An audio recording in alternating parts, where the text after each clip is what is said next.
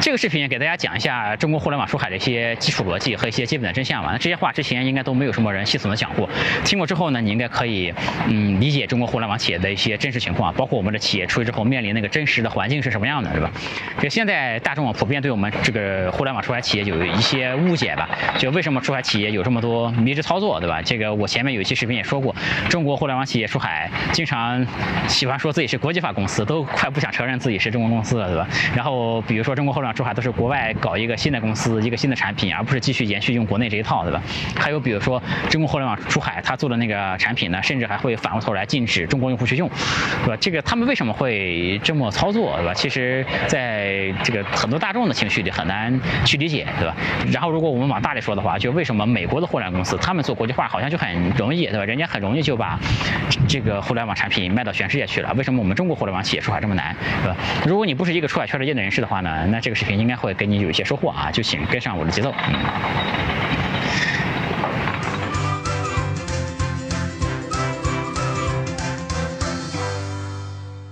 有趣的灵魂聊科技人文，我是李自然。今天我是在公司楼顶的这个天台上啊，大家放心，我没什么想不开的啊。嗯，几个月之前呢，这个印度封杀了五十九个来自我们中国的头部大夫啊，最近几天又封杀了一百八十八个，也包括吃鸡啊、探探等等，就都被封杀了结的啊。而这些呢，还仅仅是台面之上的操作，其实台面之下还有很多大众不知道的啊，比如说这个找了很多的借口啊，这个外汇进出啊等等原因，其实处罚了很多我们中国互联网出海印度的这个企业的啊。这首先我想问大家一个问题，就大家觉得在如此恶劣的环境下，你们觉得中国互联网公司还能去印度发展吗？对吧？这个很多行业之外的人呢，就觉得你这个环境都这样了，对吧？人家这么针对我们，这个我们肯定就没法去干了啊。但实际情况呢是，仍然有很多人在做，因为印度封杀了很多我们头部 app 嘛。但其实印度本国的创业者，他其实并没有能力在短时间内就能把这个空缺都给填补上。比如说有个非常知名的案例，就是在他们搞掉了我们的 TikTok 之后呢，这个印度本土的创业者就马上搞了一个印度版的 TikTok，但那个东西就很挫啊，这个这个。漏洞百出，可以说你上去很容易就能盗走所有的用户隐私信息什么的。那最后一看呢，这个源代码是这家公司花了三十多美金，我们说错，三十多美金，而且还是从一个巴基斯坦一家公司手里买了这么一套代码，就非常的不靠谱，对吧？所以说，这个中国公司被封杀，留下这么很大的一个空档嘛，很多愿意冒险的中国企业就又去了，他又在逐渐的占领印度互联网的市场了。你可以说这些人是这个唯利是图，对吧？也可以说他们是不屈不挠的创业精神。啊，在在我看来。这其实就是一种商人的本分，对吧？这个，因为我们中国人这么多，其实我们同时在往全世界各个地方在输出我们的商品什么的，对吧？就比如说有人做非洲，有人做北美，有人做南美，那当然也有人往印度那边做。只不过这次呢，大家就隐藏的更深了。这句话怎么来理解啊？就当印度第一次封杀我们的 app 的时候啊，这个那时候还是以封杀中国背景的这些大公司为主啊。当时封杀的就是 TikTok 啊、微信、微博啊这些啊，这个快手啊等等这些啊。这个当时呢有很多还不错的出海公司，因为他们比较低调一些，本身也有一些海外架构什么的，表面看起来也不太像中国公司，就都躲过去了那一劫，对吧？那这次封杀了一百八十八个呢，这个数量其实不是重点啊，重点其实是打击面就更广了。呃，据说这一次其实是有这个。国际巨头的互联网公司，我就不点名了啊。这个，呃，还有一些就是在风险投资行业，就是很厉害的风险投资人吧，在背后出谋划策、指路嘛，帮他们认哪一些其实是中国的东西，对吧？这个，所以这一次其实我们被封杀的有中资背景的啊，还有一些就这个公司虽然是打好了海外架构，但里面有中国股东的等等啊，都被这个识别出来了啊。所以现在再去印度发展的公司呢，其实就隐藏的更深了，就是他们。往往就找印度本地人嘛，就把公司注册在印度本地。还有一些公司呢，注册在新加坡呀、爱尔兰啊这些地方，而且这里面还有一些更高级的这个手法吧。这里为了保护他们，我就不多说了啊。这个，OK，所以说这个问题就是呢，这些公司你觉得他们还这个会承认自己是一家中国公司吗？对吧？就是肯定不会，对吧？这个他肯定会说，我就是一家印度公司，我就是一家新加坡公司，对吧？但是话又说回来，就是他说不说自己是中国公司重不重要呢？就我觉得并不重要。这这有什么重要的呢？对吧？我觉得重要的是，仍然是我们中国的团队在做这些事儿啊。这个我们中国人仍然是这些公司的嗯实际控制人以及这个最终的受益人，对吧？我觉得这样就可以了。所以说，当印度封杀了这么多我们的 app 之后，我们这些互联网公司能做什么？对吧？你要反抗，其实也反抗不了什么。人家说封就封了，你反抗什么？对吧？这个如果你去声泪俱下的去控诉呢，其实也不一定有用啊。关键是也不够牛逼。就我觉得最牛逼的是什么呢？就是你封杀了我们，我们。还是要占领你的市场，还是要赚你的钱。我觉得这个最牛逼的就是这样，对吧？就我不是想刻意拔高这种行为啊，就我觉得这就是我们出海企业应该做的事儿。而且呢，这个如果我们这么做了呢，就我们的国家其实也是能够这个在这种行为里面这个受益的啊。我觉得一个品牌啊，经常它没有必要宣传自己的这个国家属性这一层的东西，因为出海企业你让当地人认为是就是当地自己的品牌，这是最好的，往往这是最好的一个结果。比如说我们不是有个传音手机嘛，在非洲那边卖的也不错，有很多非洲的兄弟就觉得这就是我们国家自己的品牌，对吧？这是非常好的。然后其实也有很多中国人以为是本土品牌，也不是中国的，比如。这个上好佳就不是中国的，对吧？其实这样的品牌就是也有很多，嗯，当然这里面这个也有些这个反其道而行之的这个反向操作也有，对吧？比如说有很多我们以为是国外的品牌，其实就是我们中国的，对吧？反其道而行之，对吧？也有这样的。所以说，就一个品牌啊，它怎么宣传呢？就是它只是说考虑到怎么对自己加分嘛，对吧？如果你不加分的话，它就不愿意过多宣传自己国家属性的这些东西了啊。就是对对对互联网企业尤其是这样，因为背后还有很多。不方便宣传的因素啊，比如说我刚才说的这个印度这个例子，对吧？这个呢，就是我今天第一个观点啊，就是猥琐发育啊，猥琐发育对出海企业经常是非常必须的一个事儿啊。你嘴上说自己是哪国家企业，其实就是一点都不重要啊。印度这个事儿呢，只是一个引子啊，这个只是中国企业这个出海企业不想承认自己是中国公司的一个特殊情况啊。但今天其实我更想说的呢，是一个世界互联网格局的一个东西啊，就一个根本的逻辑。其实，嗯，很多人就绝大多数人吧，其实对这个逻辑。都没有一个就是很全面的认识啊，就之前好像也没有人真的把这个事儿能说清楚，所以呢，今天我就给大家讲讲这个东西，就全球互联网竞争究竟是怎么回事。中国这边呢，就有一个很重要的原因啊，就中国始终讲究互联网不是法外之地，对吧？因为我们的法律就是这样，它维护了我们这个网络环境嘛。某种程度上呢，甚至也无意中帮助了一些国内的互联网企业，对吧？但其实这是也就造成了一个局面啊，就是整个互联网世界其实是裂开的，对吧？它是分成两边的啊。这个大家都知道，这个世界上顶级的互联网企业，就是基本上都集中在中国和美国，对吧？这个中国这边的互联网市场呢，我们就简化一下，把它叫做就叫做喵星。啊，这个在以美国为主，当然还包括很多别的国家的这个市场呢，我们就把它叫做汪星啊。这两个市场是完全不同的两个市场啊，就是说，这其实是嗯全球互联网的一个基本盘。如果你能正确理解这个基本盘呢，那其实就很容易呃理解很多事儿了啊。比如说美国公司他们做全球化为什么会这么容易做啊？这个因为。嗯，其实它就是很容易啊。这全球化对他们来说，基本上就是加个语言包嘛，就支持几种外语就可以了，对吧？我翻译一下，能支持个日语，我就可以把产品卖到日本去；我支持个那个德语，我就可以卖到德国去了，对吧？这个本质是什么呢？因为就是本质是他们都在这个汪星上面，对吧？这个原理呢，就是这个喵星企业做喵星的市场会很容易做，汪星企业做汪星市场呢也很容易做。但是你反过来呢，它就不行了，对吧？因为这个汪星和喵星是互相并不信任的啊。这汪星企业呢，这个想进到喵星这边。来，他需要在喵星这边做做合规才行，这就绝对不是一个翻译一下加一个语言包就能解决的问题了，对吧？所以说，大量的汪星企业，这个他不想付出那个成本嘛，就进不来这边，对吧？所以我们在中国很少。看到有美国的创业公司到中国这边来做，对吧？这个呢，绝对不是，甚至不是说创始人你学学中文，在中国跑一跑步就能解决的问题，对吧？他要做很多这种合规性的东西啊。然后我们再说这个喵星企业，如果想到汪星去呢，其实也很难，而且他甚至面临一个很尴尬的局面，就是他在两边可能都有问题。就首先。你喵星企业到汪星那边去，对吧？汪星那边的人家就是不信任你，因为你是受喵星管理的，明白吗？对吧？这里面这个数据安全、个人隐私乱七八糟，就人家就不信任了，对吧？然后呢，在喵星这边好像也不太行，因为。你基本是一家非常独立的这个平台，对吧？因为我们互联网企业很多 UGC 的这个内容就是用户发表的东西，对吧？这个在海外，就是说网友嘛，就是什么人都有，键盘侠，对吧？他说说什么都可能说。这个它基本是一个很中立的平台呢，里面也有人说喵星这边好，对吧？对喵星的称赞也有，对喵星的抹黑和诋毁肯定都会有。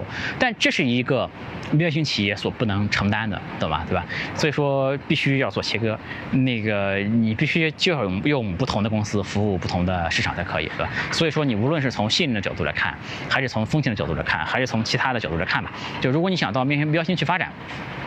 你就要。呃，你想到汪星去发展，你就要成立一家汪星的公司，而且这家公司啊，你就是说从态度上就要是汪星的公司。如果你 你天天喊我是从喵星来的，这样是不行的，是吧？那可能就有人说，这这不也有喵星的公司做汪星市场嘛？比如说微信，对吧？这个但微信呢，它其实啊，它基本上是服务于那些汪星上的喵星人，对吧？就它搞来搞去，其实都是在这个华人这个圈子里面啊。这个汪星人多数其实不会用的哈。这个微信其实很多年前它也尝试过出海嘛，但但我们就说现在啊，我们业内人士通常不太会把微信看成是一个出海产品啊，类似的什么微博什么都是这个都是一个道理啊。虽然有国际版，但其实还是一个喵星人用的产品啊。呃，刚才说的这个呢，其实就是我们中国互联网企业出海面临的这个真实环境哈。这个尤其那些具备内容属性的互联网企业面临的这个环境就是这样的。这个和内容关系不大的呢就好一点，比如说如果你是做工具的、做游戏的啊，这就好一点。所以说。这个互联网出海啊和制造业出海，它其实它是有着这个本质的区别的哈。这第一呢，这个制造业出海啊，这个或者说这个硬件出海吧，我们就说华为吧，就它是可以身在中国，对吧？它是可以中国公司的这样的一个名义堂而皇之的去进军海外市场。从他们的视角里呢，某种意义上，这个全球就是一个相对比较统一的一个市场，因为他们不需要分喵型和汪型，对他们没这个区别。在这个大市场里面，他们是有根基的，对吧？你这个根据中国嘛，他们只是把中国的业务一步一步的。这个拓展到海外去，这样呢就比较容易做到这个进退有据，对吧？那我们，呃，第二呢就是中国互联网企业，就是呃不是互联网企业，就是中国制造企业，就 Made in China 这个概念啊，就是我们上一辈的。这个实业家、企业家以及无数这个产业劳动者的努力下，就已经让全世界已经接受了 “Made in China” 这样的一个概念，对吧？大家已经就是逐渐的接受了。一开始呢，大家也不接受中国制造嘛，对吧？一开始中国制造是代表了什么？代表了低劣啊，质量差、假货，对吧？但是我们无数人这么多年的这个努力吧，这种形象其实已经得到了极大的改观了。现在呢，无论是你是在美国也好，在日本也好，你在超市里看到中国商品都很多，对吧？就而且这个中国商品现在虽然可能还不能代表一个特别高的品质，但是它绝对是一个人们可以接受的东西，对吧？那些这个用户他不会因为嗯觉得这东西中国造的，所以不能买，对吧？这是很关键的一点啊。这上面这两条呢，其实让我们这个互联网出海企业非常的羡慕啊，因为我们现在确实还做不到。就首先中国国互联网公司出海呢，它并不是说把我们中国的业务拓展到海外那边去，对吧？而更多是要海在海外另起，它基本上是在一个缺乏根基的情况下啊，从零开始的，嗯，这样的一个事儿，是吧？因为你要在忘性搭一套新的新的东西啊。还有就是中国互联网企业呢，其实也远远没达到我们类似我们中国制造业那种 Made in China 那种广泛的认同，就是反而现在互联网企业的产品，你一说自己是呃中国的产品，就大家都不敢用了，对吧？那如何？改变这个局面呢？其实我觉得这就是我们这一代创业者和企业家的这个使命嘛。就我不是刻意强调上面一些困难，因为大家其实说实话曾经都很难。就我们今天遇到这些困难呢，其实我们上一辈的制造业那些企业也都遇到过类似的情况。就我们中国制造曾经也被骂得很惨呀，就是假冒伪劣、低端，对吧？就是永远在产业链的最底层，把利润都让给国外，也没有自己的品牌等等。这些当年骂他们的特别多，对吧？但他们同样的也是这个不被理。理解的同时，也这个隐忍，对吧？也猥琐发育，对吧？但最终还是把 Made in China 这个招牌，这个这个不能说完全做成了吧，但基本上还是还挺不错的，现在对吧？那对于我们互联网企业。其实是一样的，对吧？怎么解决这个事儿呢？就无论是对于当年的制造业企业，还是对于我们今天这些互联网企业，其实你无非就是用更好的产品，用更好的服务，用更好的价格去征服市场，去征服用户，对吧？去赢得我们的声誉，去赢得他们的信任啊！在我看来，这其实就是一个用商业能力这个所解决的问题，这也是商业的魅力所在嘛。如果你理解了刚才我说这些呢，你就应该就明白，其实很多行为就是都是合理的。其实啊，比如说为什么在喵星这边搞的公司，在汪星那边再搞一套公司，对吧？这个就是因为这两个就是两个独立的市场嘛，它规则什么都不一样，对吧？你当然得这样搞。然后这个还有就是说，嗯，这个为什么你在汪星那边搞一套东西之后，还要再返回来封杀喵星这边的用户呢？那因为你给喵星用户提供的东西必须符合喵星的法律才可以，对吧？这个你因为你在汪星的公司的法律框架各种都不一样，对吧？还有就比如说，这个为什么中国出来企业在望星那边就受到欺负之后吧，不回到喵星这边来这个搞一搞，或者说好好做做公关什么的？因为正常情况下，一家汪星的公司，就它市场也在汪星嘛，你就不应该到喵星这边来做公关嘛，因为你这边做的越多，你其实是越千丝万缕那种，就让人很担心嘛，就让汪星的市场的人很就更加担心，对吧？而且呢，我们回归到这个商业本身。的逻辑来说呢，其实你在这边做公关也没什么用，因为互联网企业本身这个行业区别还是很大的啊，它和这个制造业也是有很大的的区别。制造业呢，它的一个特点就是相对比较分散嘛，就企业很难真正做到去垄断整个市场哈。比如说我们还是拿手机企业来说，这个市场占有率最高的，它也远远到不了百分之五十，对吧？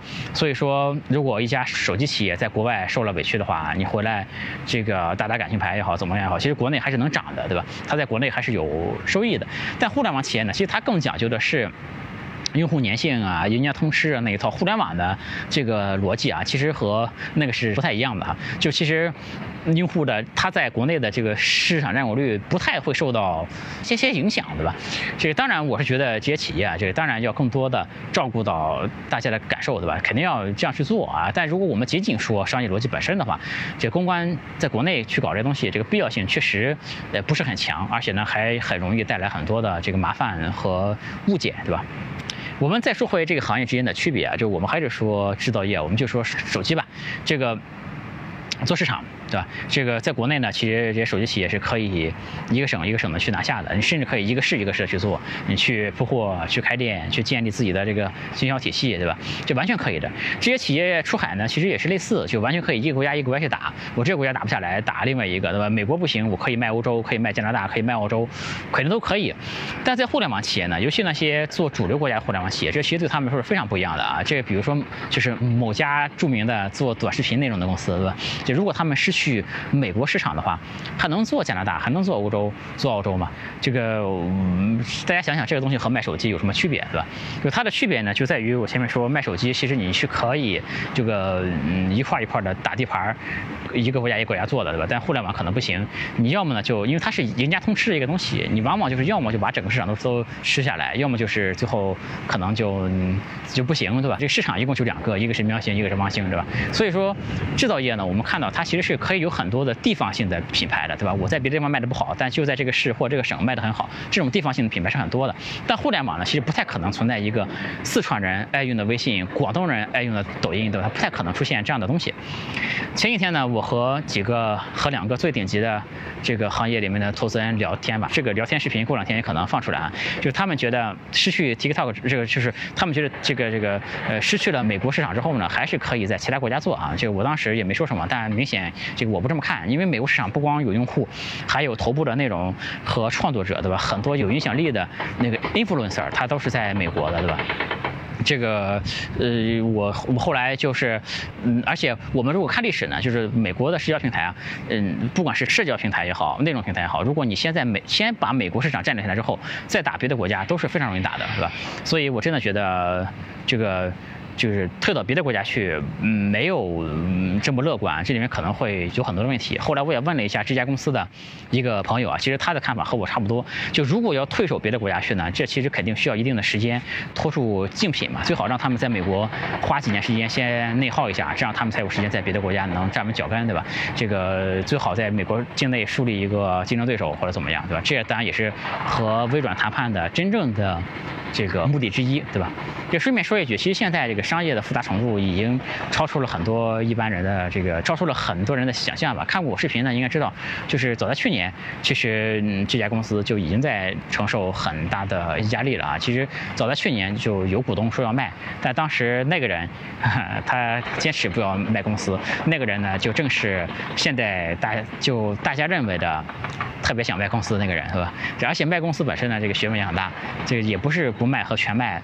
这两个极端的选项嘛，这里面有很多的怎么分拆，怎么去算，对吧？这个怎么才能争取到更多的这个时间和空间吧？这个就不展开多说了啊，因为这个今天也不是主要为了说这家公司啊，这个再说一句，就是说，还有就是比如说法律这个事儿啊，比如说在海外使用法律武器这些东西，是什么时候该使用法律，什么是什么时候该起诉，什么时候该仲裁嘛？这个现在其实也都是很多互联网公司就是这个比较基本的一个操作了。其实现在基本上是像样点的企业基本上都会啊。我们其实很多年前呢，确实吃过这方面的亏，但学费呢也早就交了啊。这个其实这是我们上一代的企业家啊，给我们这个留下来的宝贵的经验。就是说，这这个这个大众啊，他往往就喜欢这个挑战强权的人，对吧？所以说，你必须得给我说清楚，你究竟是哪个国家的，对吧？他需要的是一个这个对抗的这种符号，对吧？这个所以说，你看，在这个起诉之后呢，这个舆论环境也好了不少。但其实，这个在专业角度来看呢，它就是起诉这个东西，它就是一个工具嘛，它说明不了太多问题。你比方说，苹果和三星，很长一段时间就是一边打着官司，一边给对方送订单，对吧？它其实仅仅是我们解决问题的。就是武器之一吧，我们武器库里面有这把武器，该用的时候能拿出来用就可以了，我觉得，是吧？所以说，在网上讲东西，我觉得还是需要一些这个对行业的，呃，这种行业的理解做支撑的吧。因为行业面临的这个真实情况，这个是基本面，这是现实嘛。就你不能脱离这些现实，脱离到我刚才说的这个喵星和猫星的这些东西啊，这个谈别的，谈一堆，对吧？大快人心，慷慨激昂，好像我们举着中国的大旗出去就能怎么样？但是这个东西方案呢，对吧？你实际上应该怎么做呢？就实际上那些人也说不出来，那又有什么用，对吧？我们把主题这个拉回来，我刚才就想拉回来了，因为这个我这个视频的主题真的不是想说这家公司，而是想对这个中国整个互联网出海的这个现状嘛，给大家做一些讲解啊，让大家理解到这个行业的一些逻辑和它的特殊性以及它的这个复杂性嘛，对吧？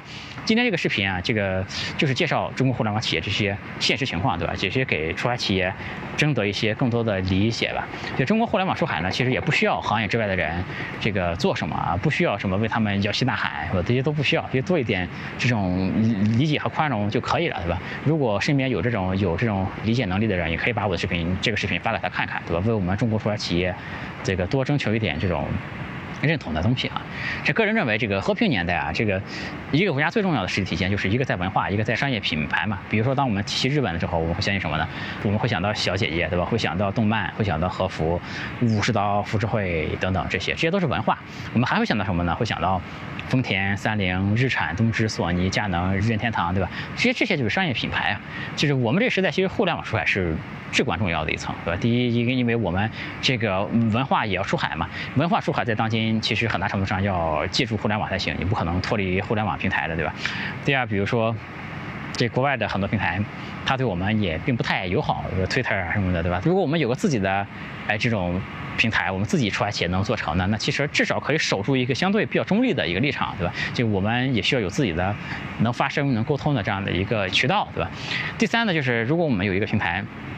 就甚至中国制造业可能一波网红带货就都这个出去了，对吧？所以我前段时间也对这个消费品做了一些这个学习吧。就现在这个做一个消费品牌，我觉得有三个重大的要素啊，一个是品牌的塑造，一个是渠道，一个是渠道就是渠道销售嘛，还有一个就是供应链。国外的品牌啊，这其实他们在这个品牌本身和渠道方面，因为他们有很多很多年的积累嘛，那这都是他们优势很大。但供应链呢，还是我们中国强呀。就我们中国这个品牌，就如果有一个合适的渠道的话呢，就能极大的追平在渠道方面的劣势嘛。那这样的话，这三大要素我们就能占两个。那这样的话，我们其实国内这些品牌就能和国外品牌去掰一掰手腕了嘛。最近我们国内起来了多少新消费的品牌，对吧？都做得非常好的，我看来。如果国外也有这样的环境的话，那我们这些品牌可能一波就都出去了，对吧？我们真的干不过那些久负盛名的国外品牌嘛？其实我觉得是不一定的，是吧？其实我个人非常看好，就是中国人的这个商业能力。就中国的企业家，他们能力是这个飞速成长的，对吧？在这个短短几十年内，其实是一代更比一代强啊。就是我们在商业能力上，我觉得其实不会输给任何一个其他的民族，就是包括犹太人，对吧？这个我们中国商人其实创造力是很强的。这有很多年前，当时有一大批就经济学家嘛，那说中国这边面临的产能过剩啊，就是等等的问题吧。但是这些年我们商业模式。不断的去创新嘛，这个品牌也是从不到有，竞争力也是从弱到强。我还记得当年那个杨小凯先生啊，也曾经担心，就因为中国银行这个行业有一定的这个特殊性嘛，很多都是在国家的这个管控的比较多一点，对吧？这个信用卡和个人支票呢，他觉得就很难去普及。然后所以说我们这个就但是这个信用卡这些东西作为电子商务，这个。必须的一个东西吧，当时是这么看的啊，这个所以说就担心中国的这个电子商务会发展不起来，但现在结果我们都知道了，是吧？这个我们其实不太需要信用卡，不太需要个人支票这些东西，对吧？我们的微信支付、我们的支付宝各种都给我们解决这个问题，对吧？现在中国已经是这个星球上面电子商务最便利、最发达的一个国家了，对吧？这个所以说，我觉得接下来呢，就应该是。就是说，我觉得中国商人的创造力没任何问题，对吧？接下来应该就是中国优势出海全球。我们的供应链其实是能够独步天下的嘛。我们的工程师的红利应该也是举世无双的，对吧？这个让我们中国的品牌走出去，走得更好，真正做到享誉全球，这应该是我们这一代创业者和企业家以及这个产业里面千千万万的人，这个共同去完成的一件事儿。在当下呢，就我们说后的当下，就是我们互联网企业这个出海确实遭受到了空前的危机和挑战。就他们打着那些，比如说国外的那些东西，对吧？就是打着那些数据安全的名义，用各种各样的措施吧来限制我们，来打压我们。但其实我们非就我非常。相信我们一定会有办法的，对吧？我们一定就我们会创新，我们会拼搏，我们会做一切我们所能做的，这个把这个市场再拿到手嘛。就像前些年我们做的，其实是一样的，对吧？这个东西呢，我也不想把它说的多崇高啊，这个因为其实在我的观念里面，我们社会里面其实每一个人。